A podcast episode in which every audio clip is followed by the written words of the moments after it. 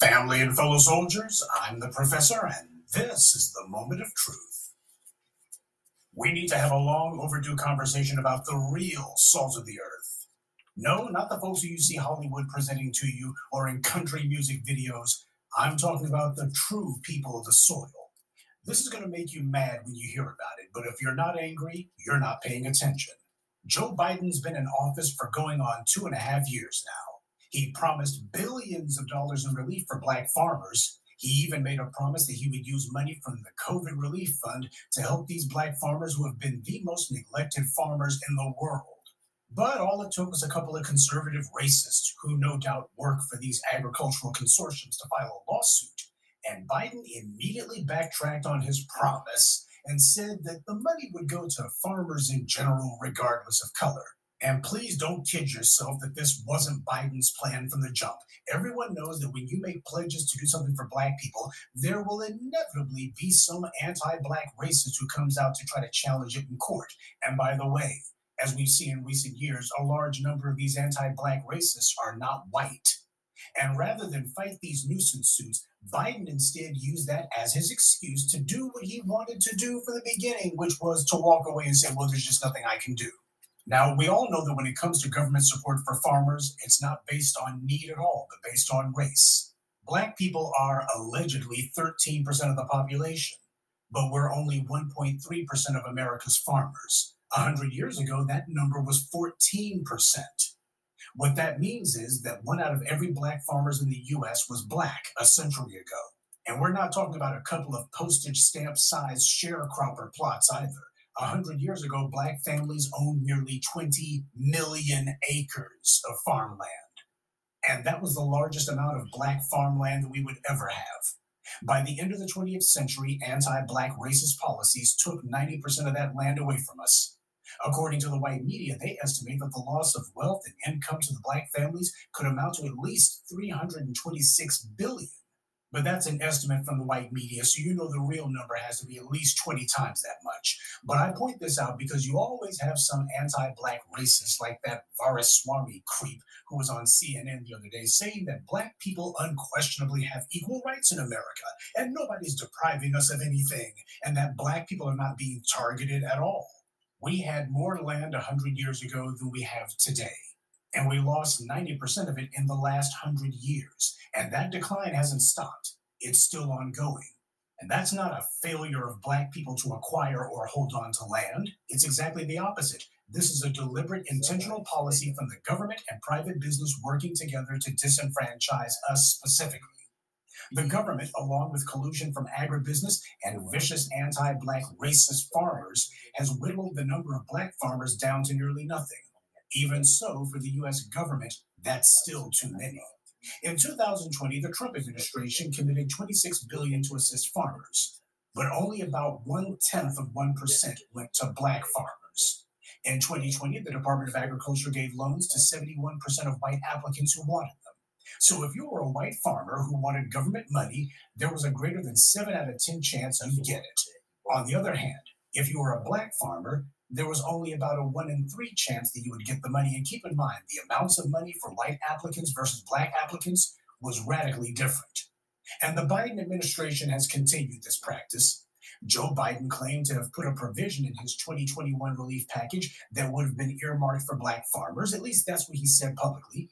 But he only did that to get some quickie headlines. After all, he had just taken office, so he wanted to appear like he was actually doing something for black people. But he knew that as soon as the press conference was over and that the cameras were gone, nobody would really be taking note of whether or not he actually kept his promise. Tragically, a lot of black farmers did listen to Biden. They bought into the lies that he told, along with his black DNC puppets, like the ones you see on TV and these online puppet accounts, many of whom aren't even black people, by the way. Now, I don't blame the black farmers for listening because of the fact that they're desperate. These people have been under siege for over 100 years. They're trying to save their family farms so many of them who made the mistake of believing Biden's lies that he wanted to help them, they actually went into debt trying to make those investments into their farms because they were anticipating that Biden would keep his word. But then on cue, the white right inevitably and predictably filed some nuisance lawsuits claiming that this constituted racial discrimination or whatever. And as for Biden, He didn't even try to maintain the earmarked money. Instead, he immediately repealed the money last year as part of the so called Inflation Reduction Act. And you don't see Democrats saying a word about it either, do you? None of them saying, hey, Biden promised money to black farmers. We're going to come through for you. Just hang in there. We're trying to work on it. Nope. Out of sight, out of mind. He ain't talking about it. Now, I want you to remember that. That was one of the provisions that the Democrats put into the Inflation Reduction Act. So when you hear Biden or Elizabeth Warren or Karine Stank Pierre or the congressional black talkers or anybody in the white media talking about how great the Inflation Reduction Act was and how it did all these great things for America, just remember one of the great things that it did was to take all the money the black farmers were supposed to get and say, well, now you're not going to get it. Whenever somebody mentions the Inflation Reduction Act, you make sure you tell them part of what they reduced was the money the black farmers were supposed to get. They didn't just reduce it, they eliminated it. Biden wasn't worried about how much he had promised to black farmers because he knew that the conservatives would predictably attack it in court. And for all we know, Biden and the Democrats probably coordinated with them behind the scenes to carry out this legal smokescreen. Keep in mind that both Democrats and Republicans had no problem passing a gay marriage law at the federal level in record time last year. And they did this immediately after the contentious 2022 midterms, which lets you know that they have been putting their heads together to get that done for months before it actually came to a vote in Congress. They never seem to have any problems passing laws and getting bipartisan support for everyone except us. And has Biden even admitted to his failure to come through on his promise for black farmers? Of course not, because he didn't fail at all. What happened was all part of the plan. And yet, online, you're going to be seeing Democratic shills, many of them foreign born, by the way, who will get on the internet and claim that Biden did this for black people and he did that for black people. These are DNC sock puppet shills. These people sound just like moron DeSantis whenever he talks about his asinine legislation. Almost all of it's been struck down by the courts. And the same thing goes for Biden's so called policies for black people. Most of that stuff never actually happened. Oh, there was lots of attention given to his proposals, but then, of course, inevitably they were either greatly reduced or just eliminated altogether. Next time some DNC plant calls themselves telling you what Biden allegedly did for black people, you make sure to remind them of this. Now, I find that when talking about anti black racist policies, that it helps to give case studies so that people can understand how these policies work in practice. So here's a couple for you. John Wesley Boyd Jr. is a farmer in West Virginia. He has over 1,500 acres of land that his family has tilled since slavery. They faced all manner of racism for decades. A loan officer once spat tobacco juice on Mr. Boyd. The loan officer claimed that he accidentally missed the spit can. Another time, Boyd saw an official tear up his loan application and throw it in the trash. But of course, the anti black racism wasn't just limited to the financial institutions. When Mr. Boyd tried to sell his crops, he faced blatant racism there too. John Boyd tried to sell a load of soybeans and he was offered a pitifully low price for it on the grounds that there was moisture in the load or that there was trash or some other flimsy excuse. And then his wife was sent to sell a load from the exact same field and she was offered a better price.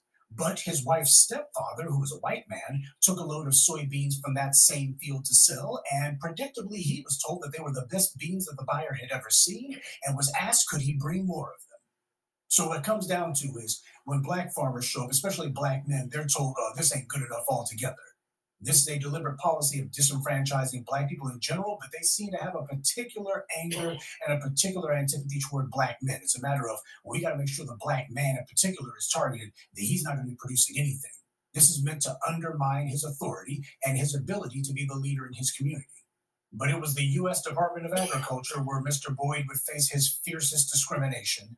In 1996, the USDA tried to take Mr. Boyd's family farm.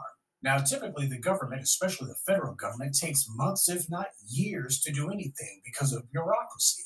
And yet, in the case of Mr. Boyd, it only took the USDA 30 days to foreclose on his land. And the USDA moved to immediately auction off the remaining 110 acres. They were trying to liquidate his estate as quickly as possible. The same United States government who is infamous for taking years, if not decades, to move on things like environmental issues, especially in Flint, and yet the USDA moved faster than a commercial bank to take a black farmer's land. In fact, there are direct ties between the USDA and local racists who actually carry out these foreclosures. John Boyd joined a group of other black farmers in the late 90s who led a protest in D.C. over how they were being treated. The then agricultural secretary declared a farm foreclosure moratorium. That gave Mr. Boyd the time to save his family farm. But internal documents from the USDA's own internal review confirm the routine racism that black farmers like Mr. Boyd face. Even though the USDA's state director explicitly instructed that Mr. Boyd's operating loan request be processed, the requests still were not processed for years. They just sat on those loan requests for years doing nothing with them. Keep in mind, this was the exact same USDA that only needed 30 days to foreclose on Mr. Boyd's farm. And then after that, Mr. Boyd's account was improperly referred to a credit bureau as delinquent. That meant they set it out for collections when it was supposed to have been restructured. This put even harder financial difficulties on Mr. Boyd and his family. Isn't it amazing how that keeps working out? Just mistake after mistake, allegedly. The USDA state agency director says that this man's paperwork needs to be processed. Well, they just sit on it for years. Not days, not weeks, not months, but years they sit on it. Oh, this man's account, it's supposed to be restructured so that we can get this guy back on the right track and make sure they keep his farm. Instead, no, let's go ahead and send it out for collections. Let's go ahead and take it from him. Now, when you see this stuff happening over and over and over again, but only to farmers who are black, and you see them just giving lie after lie. Oh, well, we said to process your paperwork, but they didn't do it for years. And, and well, your your account was supposed to be restructured, but instead they sent it out as delinquent. Uh, when that stuff happens over and over again, that means you're being lied to. And they just want to see whether or not you're going to continue to play along with it or if you're going to finally call them on it. And unlike white farmers, when black farmers fall behind on a payment, the USDA immediately accelerates prosecution of the loan. What that means is they tell the black farmers you only got 30 days to pay the loan in full, no negotiations. That's what they do to black farmers. You fall behind on a payment, they say, well, now the entire loan is due. They don't do that with white farmers. And if you can't pay, which none of them can, because unlike white farmers, black farmers are denied the money they need to operate their farms profitably, the USDA then demands that the black farmers enter into a so called program that the USDA claims will allow the farmers to buy back their land after their financial situation improves. But of course, that never happens because the USDA has so called local county committees who are given first dibs on the black farmers' land as soon as it's confiscated. Predictably, these USDA county committees are comprised entirely of white farmers. And as John Boyd recounts, one of the white farmers who was on the USDA county committee where he lives took 46 acres of Mr. Boyd's tobacco farm back in 1996. So you got the guys who are on these committees, who are the ones orchestrating these foreclosures, and then taking the land for themselves. Another case is that of Theodore Bates. His family bought a homestead in 1970 with a commercial loan. The USDA's Farm Loan Agency refused to so much as give the Bates an application to fill out. Mr. Bates said that he later learned the reason they didn't want to give him an application was because they didn't want it to be documented that they discriminated against a black applicant. So they opted to lie and just not give Bates an application form at all. The 1980s brought tough weather to the heartland, which is where the Bates farm was located. There was a drought one year, a late freeze another, and then a hailstorm that wiped out the Bates Farm's wheat crop. Now, while white farmers were being given loans and subsidies and all the governmental aid they needed, black farmers like the Bates got nothing. As a result, the lender who held the deed on the family farm was able to foreclose on them. I say able to foreclose on them because that was part of the plan. In 2012, Elvin D. Kiesewetter, the former president of the Credit Association who foreclosed on the Bates farm, gave a sworn affidavit in which he admitted there had been a plan to get the Bates, quote, out of farming. Kiesewetter himself testified that the board of the Credit Association decided they would rather foreclose on the Bates property, even if that meant the bank took a loss, rather than take the Bates family money, regardless of if it was paid on the notes. That was the former president of the bank who said that in a sworn affidavit. This wasn't back in the 1920s or 30s. This was just nine years ago. He testified that the board of the bank that he was the president of was intentionally targeting a black farmer to take his land from him. That they didn't want the money, they just wanted him out of the farming business. This wasn't about cash, this was about race. You remember that when some idiot tells you, oh man, it's not about black and white, it's about green. No, it's about black and white. The bank who had been targeting the Bates family took their machinery, then their land. The Bates family could only watch as the sheriff cut the locks to the Bates family's grain stores. And then they endured hour after excruciating hours. Trucks hauled away the grain that their family had grown and harvested. The family was financially ruined. They had to go on food stamps afterwards. When Mr. Bates' father found out that the farm had been taken from them, he died the following Sunday. Theodore Bates himself died back in January of 2022, while Biden was still stringing black farmers along with lies about how he was going to try to help them. The Bates family were out of the farming business all right because they were targeted and their lives ruined by racists in the USDA, the banks, and local farmers. Now, that account that I just related to you happened back in 1986. This is what's been done to black farmers. And it wasn't just in the last few years or even in the 1990s or even the 80s. It's been going on since the end of chattel slavery. How is it that black people coming out of chattel slavery were able to acquire tens of millions of acres of land, and then over the course of several decades, all of it was taken, all of it wound up being given to banks or to otherwise to white interests? The loss of black land didn't happen here or there, it happened across the board like a flood.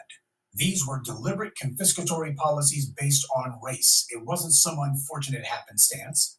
And it wasn't the result of mismanagement of the farm. It was the result of deliberate, intentional governmental policy at the county, state, and federal levels. The loss of all that black land wasn't some unintended consequence of the bureaucracy. It was the entire point of the bureaucracy, working exactly the way it was designed. You got crooks in charge because that's how the US government set up. The USDA is a criminal racket, operating as nothing more than a land appropriation committee for racist white supremacists. These are racially predatory practices being carried out by the US government. And it doesn't take much imagination to figure out that these so called conservative groups who file these lawsuits to block the aid to black farmers are without doubt the same racists who use their position to steal the black farmers' land. Unless you're doing subsistence farming, it is impossible to run a large scale farm operation without outside funding due to the size of the land and the demands of doing factory farming. White farmers get all the help they want, and nobody challenges that help. Nobody says, whoa, they're getting way more help than they're supposed to be getting based on proportion. Nobody sits there and says this is racially discriminatory. Nobody does that. And also, you don't see the USDA rushing to shut down white farms at lightning speed. The Biden administration doesn't do that. Who in the government is suing based on these lopsided outcomes? Nobody. By the way, you remember how John Boyd and those black farmers protested in 1996? Who was the president then? Yeah, Bill Clinton. And of course, it wasn't just him. What did Obama do for black farmers? Nothing. He was too busy supporting everybody else. Anti black racism, this anything but benign neglect is a bipartisan issue. Both political parties carry it out. Black farmers could not have been systematically shut out like they have been without both political parties actively and intentionally working together to push a policy of racial exclusion. And you can tell because of how utterly consistent that policy has been the absolute continuity of policy that crosses bipartisan lines and goes across Republican and Democratic administrations. Now, there's a lot of Negroes you see who say, we don't need money, we need land. Why, the money, that dollar could be devalued tomorrow. My question to them is this When you see white people demanding compensation, how many of them say that they don't want money? None of them does. They say they want money because they can use that to get whatever they need. Now, for the people who don't like to listen very closely, I'm not saying that land is a bad thing. But I need some of the people who have become attached to that talking point to stop being so emotionally wedded to something you heard a long time ago and just can't let go of. Is land important? Of course it is. Though you're wrong if you see land as the foundation of reparations. Land can be part of an overall reparations package, sure, but the foundation is money. Because as we saw with Bruce's Beach, even if you do get land, and even if that land is in an economically desirous location, unless you have the ability to develop that land and make it generate income for you, it won't be your land for very long. Land only becomes wealth when there's significant human activity occurring on top of it. Otherwise, it's just a patch of dirt. That's the reason why, in Dr. King's now famous statement about we're coming to get our check, he gave a brief rundown of just a few of the things the US government did to give white peasants from Europe land. But then, as Dr. King explained, the government went way beyond that by giving these newly minted white landowners an education in farming and then gave them governmental money to mechanize and subsidize their farms. Land alone is not enough. Those black farmers are not saying that they don't have land. They're saying that they're being deprived of the means to make their farms productive. Means that white farmers get automatically and that these black farmers are shut out of. And then they have these white supremacists threatening their lives. A number of black farmers have had their lives threatened by their so called neighbors. And where's the FBI while all this is going on? Well, they're doing the same thing that the USDA did when it was sitting on its hands, not giving black farmers any assistance. They only move when they see an opportunity to deprive a black person of their life or their land. Now, this is what's being done to black farmers right now. And all of you who told us to vote for Biden because he was going to do something, I hope you'll stop hiding and take credit for this. It's as much your fault as his. Biden's racist calculation is clear. He thinks that since only about 1.3% of Black Americans are farmers, then the lies he's told will only alienate him from about 1.3% of Black voters. Apparently, he thinks that's the only percentage of Black people who his lies will matter to. He thinks that since Black farmers as a group don't have much numbers, they can't make him pay for the lies he's told, so it doesn't matter. He'll never have to pay a political price. And he would be right if we only focused on the farmer part but we are the black grassroots. We're focused on the black part. This is just another in an endless string of broken promises from that wrinkled up racist. And he has the nerve to think he's going to get black support next year. It is our job to make sure that all the thefts and destroyed dreams and ruined lives of black people are remembered when Biden gets his reelection underway and we see the same old bootlicks trotted out to tell us the same old lies, we have to make sure to remind people of the truth. Now, to be sure, you're probably not going to get many opportunities to confront Biden. They're already keeping this guy pretty much under lock and key. That's because Biden's brain, such as it is, is basically the consistency of warm jello at this point. So don't expect them to let him do any talking, certainly not to us. In fact, I wouldn't even bet on Karine Stank Pierre giving you sort of statements on it. They're going to want to stay as far away from something like this as possible. They might trot out Barack Obama to make an appearance, but he'll be simply doing the same old splaining. Nobody else gives a damn about the injustices that we've had inflicted on us, so it's up to us to care. This is why we're owed reparations not just because of the loss of income and the stress and the indignation that's been visited on the Boyd and Bates families, but because of all of the wealth that they were deprived of for generations and generations. They have not been treated as citizens. And this is the federal government that did it to them. We're not talking about 500 years ago or 150 years ago. We're talking about the last couple of decades.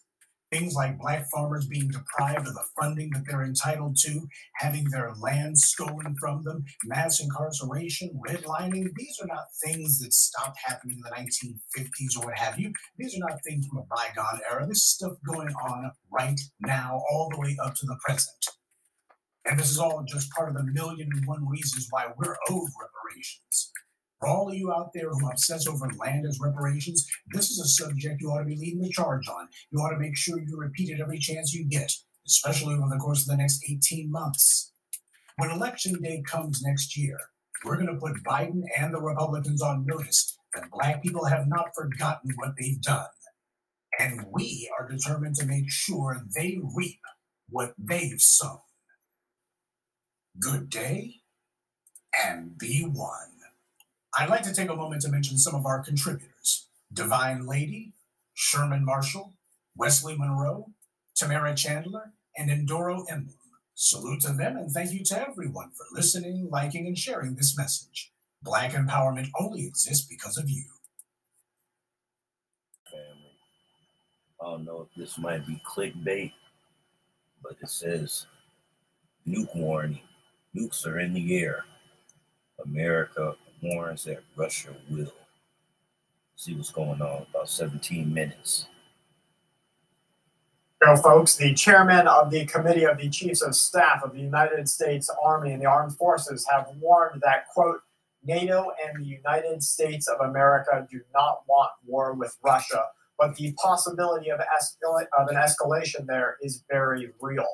They say the risk of escalation of the armed conflict between NATO and Russia is real. This, according to sources that are familiar with this war. The U.S. knows that Ukraine is preparing at this moment in time an offensive that it plans to let launch in the coming weeks. Analysts are poring over information delivered to outlets from the U.S. Secretary of State Antony Blinken. Now, look at what happened in the last couple of days in uh, in Russia. We have had multiple attacks in Crimea, multiple attacks that are reported to be from Ukraine in Russian territory on Moscow. But we have people out there in the open source intelligence uh, realm saying that this was nothing more than a false flag that Russia is going to use to quite possibly use nuclear weapons or some sort of larger weapon type in Ukraine.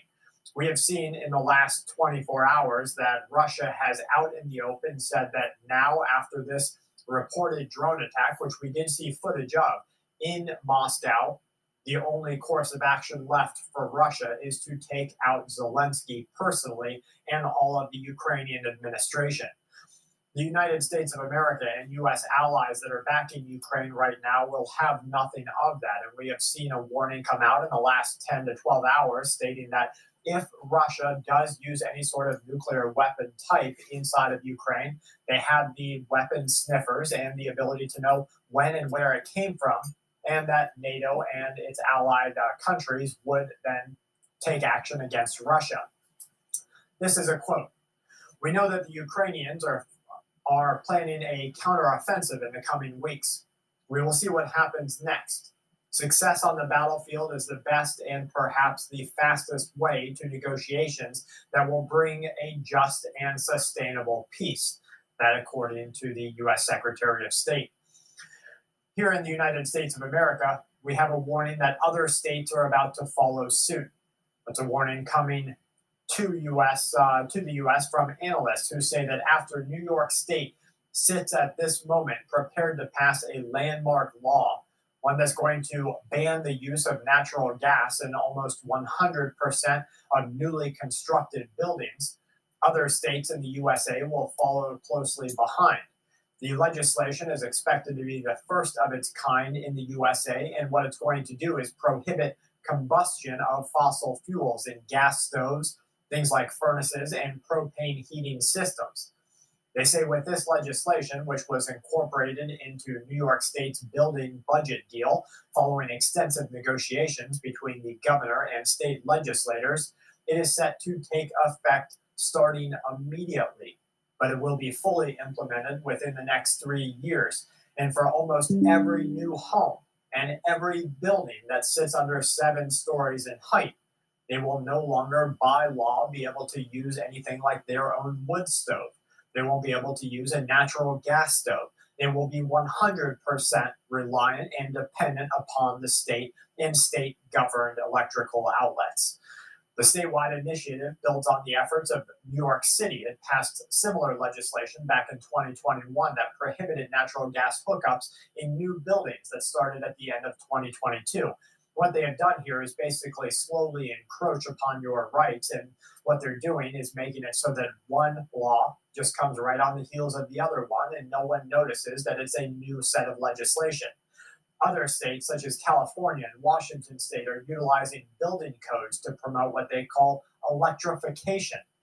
New York will become the first state to legislate the transition to what they say is a zero emissions home and zero emissions buildings. Now, right away, we have opponents to this legislation, politicians and uh, opponents in the private sector saying that this is a complete enslavement of the people. They say you're basically forcing the people to move away from what their what their families have done for generations. That is to go out and find their own wood for their wood stoves, to go out and make their own money and store up natural gas. And instead, you're putting them on a month by month slavery system that 100% relies on the government. According to the U.S. Energy Information Administration, New York is the sixth largest consumer of natural gas among the states in 2020.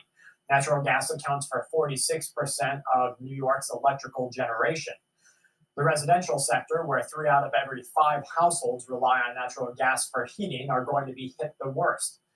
They're accounting for one third of natural gas delivered to New York State in 2021. Now, Alex Beauchamp, he's the Northwest Region Director of Food and Water Watch. He has commended the state's efforts as a move toward a complete dictatorial or dictatorship. He states that New York State is leading the way in ending America's devastation, its devastating addiction to fossil fuels. The rest of the country, according to these people, need to catch up the USA is completely falling apart, and we can see what's happening in the economy. Economists say that a much predicted US recession still has not happened or been realized to its fullest, thanks to consumers. That's according to Market Watch and other outlets. What they really mean is that rather than people slowing down on their purchasing at 30%, 50% inflation in some cases for services or goods, they are putting all of their inflated purchase price consumption onto credit card debt. This is creating one of the hardest yet to hit or yet to be felt bubbles that will ever pop in American history. I want you to look at what happens when you let a communist or dictatorship style government take over. Central Asian migrant workers right now are being forced to uh, work for Russian companies. They're digging trenches in occupied parts of Ukraine they're complaining that they are not being paid, or at least in one case, according to lawsuits that are taking place, they're not even being allowed back into Russia after cro- uh, crossing into Ukrainian borders. The Sistema Investigative Project reports that a Moscow based or a series of them, construction companies, are recruiting migrant workers from Tajikistan they're using them to dig trenches, to build dugouts, and to basically get ready for a large offensive in regions of Ukraine. Starting this started back in January of this year. The workers were reported to be paid a collective sum of $11,000, 400 at the January exchange rate. That was in order to dig a uh, kilometer long trench along with dugouts. It was 15 kilometers from the front line, so the workers weren't in fear of being attacked. But it's also reported that they will continue uh, or had continued to live in abandoned houses near the uh, frontline region. The company's co owner allegedly shortchanged all of the workers, paying them only a collective 600,000 rubles. The workers stopped digging because they couldn't afford to keep going, and then they couldn't afford to go home. Those who couldn't stay in the occupied region they stayed there uh, as long as they could, awaiting payment. We're seeing legal reference to workers submitting complaints inside of Moscow with their foreman. That's a man named Narulo. He claims that, quote, there are no police there, only the military. They do whatever they want. They shoot, they blow up, they bury them.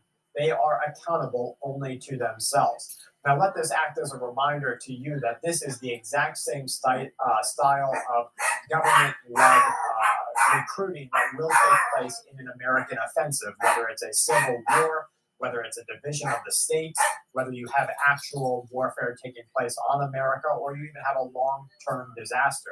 Look at what happened in Katrina when they sent in their recruits, uh, you know, that weren't with the army and in doing so, they violated human rights. They uh, took away people's firearms, took away their de- ability to defend themselves. There are countless accounts of uh, people being harmed, people being abused in those regions because BlackRock came in and they, uh, you know, took away a, a person's ability to uh, defend themselves. Now, human rights activists in Moscow are trying to get Azamat home with assistance. That's one of the individuals hundreds or possibly even thousands of Central Asian migrants are thought to be working for the Russians in these occupied regions. And it's just a telling of the times that when countries go to war, they do not care. Uh, Blackwater, excuse me, I said BlackRock, but that's the current iteration of, uh, you know, the uh, people who are controlling the things. The old one was Blackwater, the uh, mercenaries.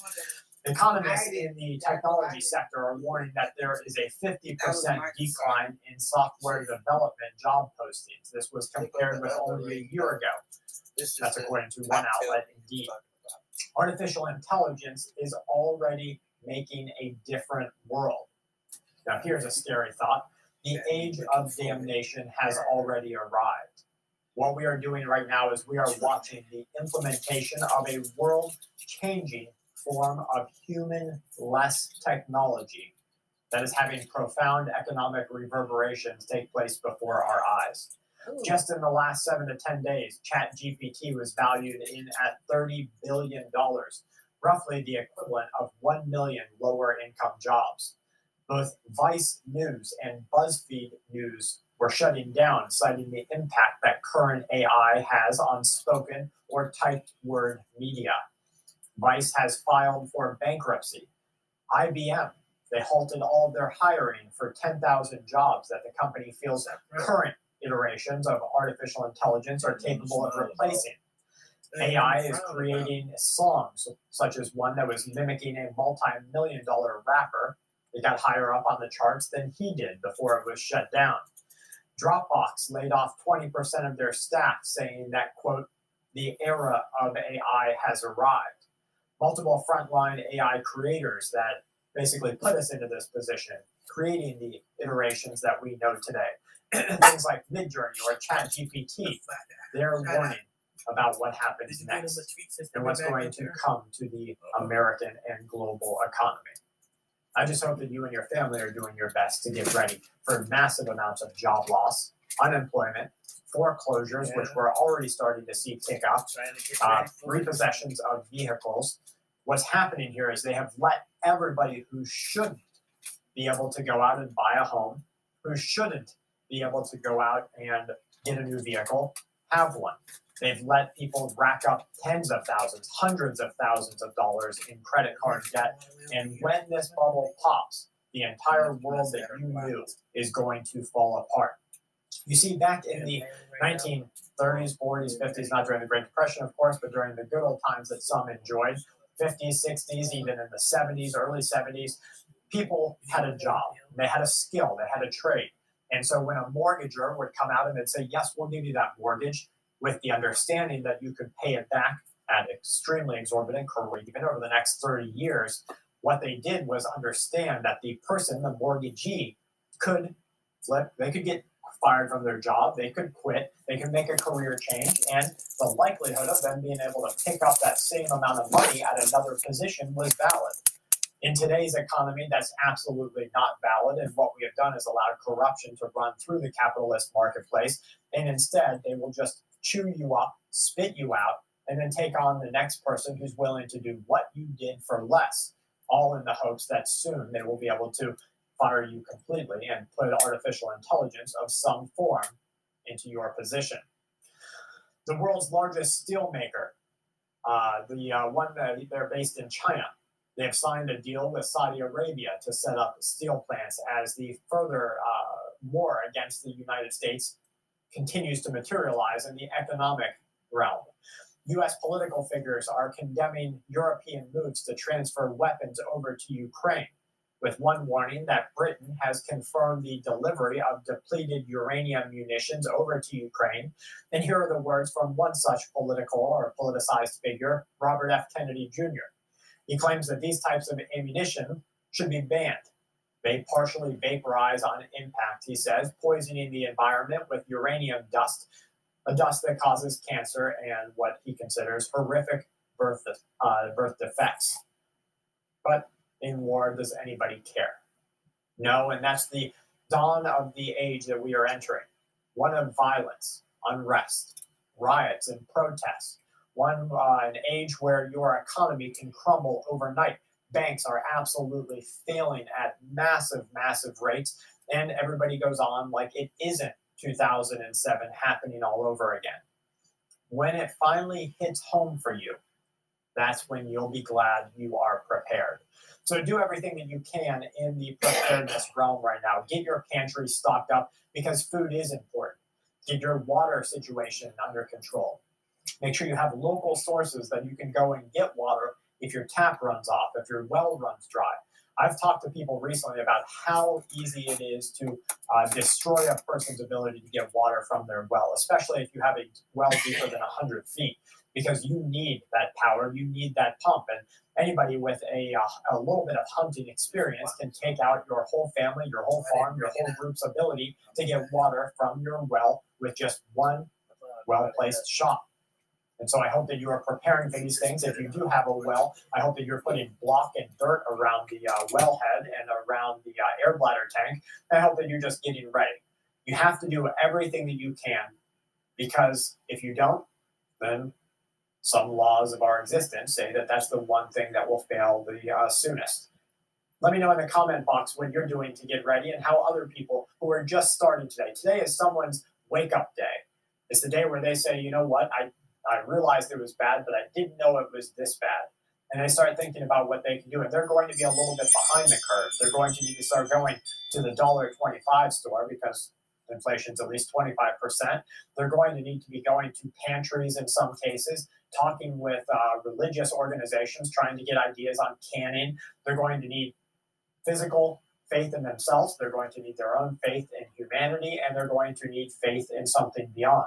Let me know in the comments how you think people can start getting ready today. Maybe give them a little boost. Let them know that it's not too late to get started. From my family to yours, please stay safe, remain vigilant, and keep watch. This week's Full Spectrum News is brought to us by each one of you, all of our members on Patreon. Make sure that you check out contingencymedical.com if you want real antibiotics sent to a real pharmacy by real doctors. You'll get a discount code there, FSS10. And so that you don't have to go to the pet store and use pet antibiotics, even if they might be the same thing. If your child has pneumonia, you might want to give them a name brand or at least a pharmacy delivered antibiotic. Also, check out nutrientsurvival.com forward slash FSS. That's long term food that they work hard to keep the nutrients inside of. They have meals that are ready to eat, they have full packages, they have multi day plans. See if it's right for you, and if it is, use the code FSS15 for a 15% discount there. I get no commission. The codes just help you guys get a little money off. I hope that you're staying safe and uh, you know enjoying the time that you have when other people around the world are undergoing war, missiles flying overhead.